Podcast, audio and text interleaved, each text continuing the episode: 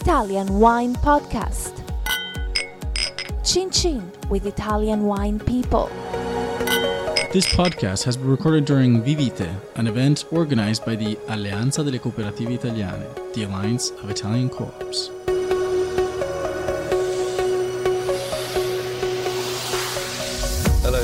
Italian Wine Podcast with me, Monty Waldin. Today I'm with Ermanno Murari. Ermanno is an agronomist from the Vivai Cooperativi Rauscedo in the Friuli region of northeast Italy. Ermanno, welcome. Thank you. Welcome to you. Now, before we start on what you're doing now, how did you begin your career in wine and how did you become a researcher and a scientist? So, I'm an agronomist and I study in agriculture. So, research is very important for me because uh, it's the soil of uh, our field. I work uh, with Vivai Cooperativi Ra- Rauscedo and it's particular because Vivai Cooperativi Rauscedo is a nursery. We produce plants. And the So, when you say plants, you mean vines grafted onto rootstocks? Yes, we produce plants for all over the world. We produce the variety of Greece, uh, like Agiorgitiko. We produce the variety for Spain, like Tempranillo. But uh, it's not enough. It's not enough uh, because uh, we see that uh, the weather is changed. Climate we see the climate is changed. We see that uh, all people that drink wine are changed. So, for example, a few years ago, in Italy we say vino biologico, organic wine, was uh, not a lot. Now in, in Italy, organic wine and organic grape is uh, about uh, 15%. So, our research now is uh, in this direction. Now we have uh, 10 varieties that uh, we have uh, obtained in easy methods uh, with a marriage. We have a marriage with a variety international like Cabernet Sauvignon, like Sauvignon Blanc, and uh, other varieties from uh, Caucaso, from uh, The Caucasus. Yes, from uh, America. And uh, the variety from America are strong uh, disease resistant. So th- this is, this is the American vine species, everybody, um, and the European vine species is Vitis vinifera. Yes. An American vine uh, I species. make a marriage. Okay, a crossing. And I hope, yes, uh, is. Uh, A marriage is okay. we can talk I about I Italian, very romantic. Yes, I prefer to use the words uh, that everybody can uh, understand. Because if I say a marriage, uh, people understand that is normal. If I say the technical uh, word, people think maybe there are OGM. Maybe there are uh, the genetic uh, technique uh, inside DNA. No. So OG- OGM is um, is just the Italian way of saying genetic modification. It's uh, forbidden in Italy to use uh, OGM. So it is a normal marriage. We have made this marriage, we have controlled very well, and now we have 10 varieties that uh, are very strong with uh, against all the disease uh, of the grape. So normally we use uh, 15, uh, 16 spray in uh, the grape, and uh, now you can use two or three. So uh, two or three sprays instead of instead of fifteen. Is enough. So what, enough. what are the names of some of these uh, married uh, marriages that you've created? What, what are the husbands and the wives? What are they called now? We call this variety. Do you know the name of the variety? Well, some of the what are some of these names? If I go into a wine shop and I, and I want to buy some of these, what, are they, Okay, what are they for example, if you go now, now it's normal. If you go in Trentino, Alto Adige, it's normal. You can go to Cantina di Mori, and there is a wine that is named Victoria. And you look uh, in the bottle, there is Solaris, uh, there is Aromera. In the future, So now, Solaris is a red or a white grape? White. For example, uh, there is a, a wine. The name is Divento. Divento in Italian it means I became. Divento is uh, of wine, and Divento is made with this variety. It is uh, a wine produced with Cabernet, Cabernet Eidos, Cabernet Volos, Merlot Khorus, Merlot Kanthus, and this variety are strong. But uh, we want to say with this wine that uh, the grape uh, have a lot of respect of the field, of the climate, of the weather. And uh, if you buy this wine, you we give the money to people that uh, need help. So we help uh, the weather and uh, we help people. uh, You help, with, the, uh, you help this, the climate. New wine. Okay. So when you say only a couple of sprays, these disease-resistant varieties, how much? If I have, say, a, a plot of, for example, Merlot, one hectare of Merlot, and then I have one hectare of, say, Cabernet Eidos. Cabernet Eidos, which Yes. is a, a disease-resistant red grape, how many sprays would I normally me- make on the on the um, Cabernet Eidos. on the Cabernet Eidos compared to, say, the Merlot Yes. or the Cabernet Merlot, Sauvignon? for example, in Verona, I come from Veneto region. In Merlot, normal, 15. 15 sprays. 16. Cabernet Eidos or Merlot Khorus, 2. So how, that's no a more. huge saving in terms of tractors, in terms of compaction, labour, everything. Ah, yeah, I save money and uh, I save uh, the climate. Uh, I save the soil uh, because uh, I use less the tractor. Do these wines taste the same as normal wines? So, oh, I don't want to. Some people call these grape varieties Yes. hybrids, and I they think, well, made- that sounds I- a bit scary. Sometimes I like to play with the wine, and uh, I use, uh, for example, uh, two bottles. One bottle of uh, normal Merlot, and one bottle of uh, Merlot Khorus.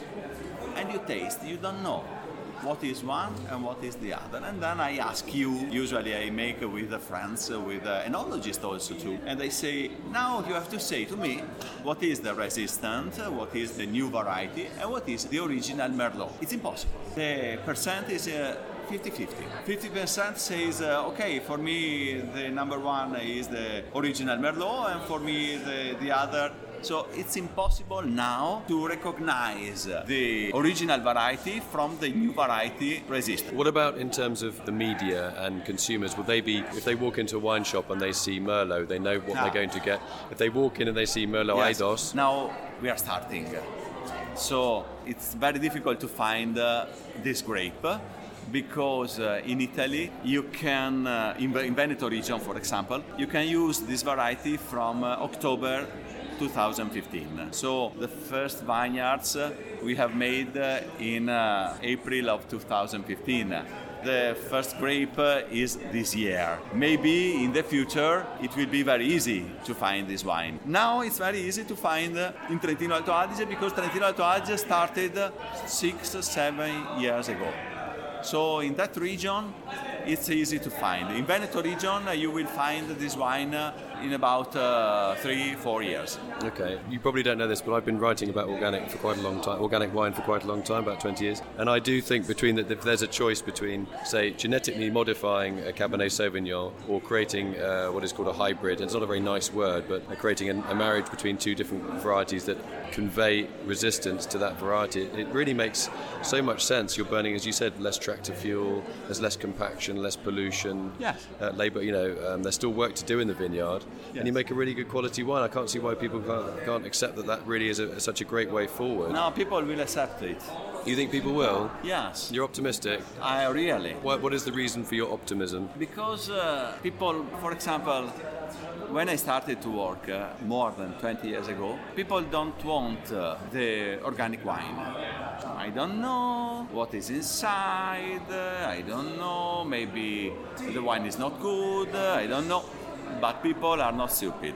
So now people understand that organic wine is uh, very good with the taste and very good for us, for uh, the planet, for uh, the, the respect uh, of the nature people will understand that these variety are not uh, OGM, are not a monster, and we'll understand uh, that uh, that wine will be more natural. There will be less uh, spray. Less pollution. Yes, I'm sure that people are not stupid. So if I, if I walk into a vineyard, if you take me to your vineyards and half of the vineyard is, say, Merlot and half of the vineyard is Merlot Eidos, will I see a difference in the colour of the leaves or in autumn maybe? No, it's particular. It's a very good uh, answer.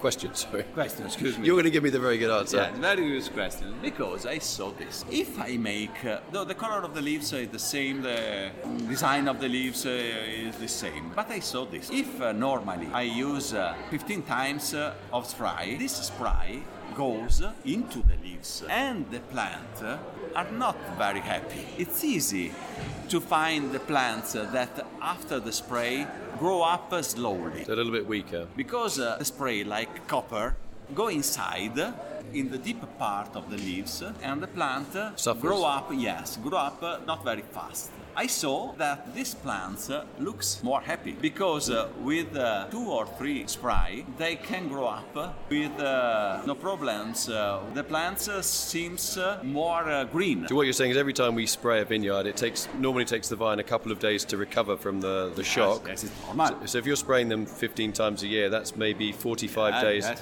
when they're not really working as hard as they could be working. Whereas It's in normal, it's normal. So it's normal. We use uh, copper to reduce uh, the, the energy of the plants. I say, if you have too much energy, maybe you have uh, put too much uh, food to the plants. too much fertilizer. It's not good. So you have to use the copper to reduce uh, the energy. That's a waste of time. You're, you're creating a problem and then having to deal with the You problem two that, problems. that you've created and yourself. you spend money two times. The first time because uh, you have uh, give too much uh, food to the plants, nutrients. And the second time, so you see that the plants is too vigorous, and uh, you have to use copper to reduce the vigor of the plants. So, if you use this variety, be careful. Don't give uh, too much nutrients uh, to the plants, and then you will see that the energy is enough to grow up the plants and the grape. And then you haven't to use uh, too much copper to reduce the variety. Do you grow your own vegetables? I have a, a vineyard. A vineyard? Yes, have a vineyard.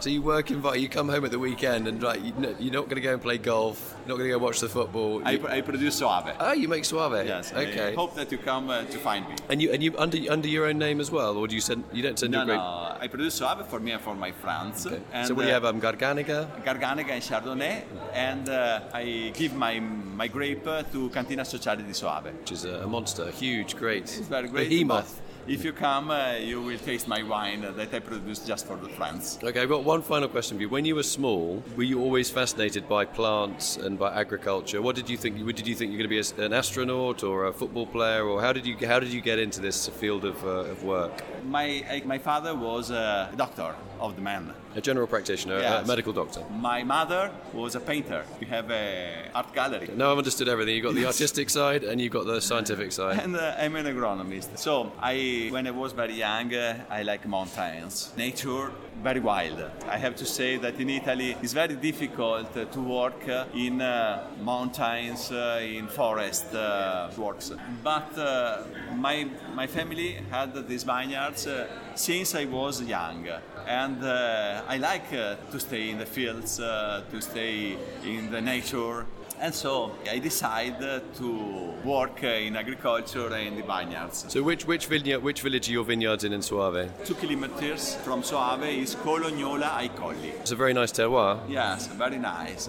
Soave is very nice because uh, you can see the volcanic soil, and uh, near the volcanic soil, you can see the soil that come from the sea. So it's not There basalt uh, though, no? There is basaltic, but uh, in the middle of uh, basaltic soil, there is a museum, and in this museum there is uh, we are in Verona, 150 kilometers from the sea. In this museum, as I told you before, you can see a fish, a big fish, the bones of this big fish that uh, remember us that a lot of time ago there was the sea. Here you can find the soil that come from the sea and the soil that come from the volcano together. Yeah, nice, nice little blend. Ermanno Murari, thank you very much for talking to us today about your projects with uh, these disease-resistant grape varieties. And I do hope to taste two bottles of wine with you at some time in the future. One a disease-resistant variety, and one a bottle of your Soave. Nice to meet you. Thank you. I Thank- hope to, to see you in Soave. You will. Thanks a lot. Thanks for coming in. Bye. This episode has been brought to you by Vinitaly 2018, taking place in Verona from April 15th to 18th. Vinitaly is the wine exhibition that helps you discover and get to know Italian wine and features over 4,200 wineries. Follow Italian Wine Podcast on Facebook and Instagram.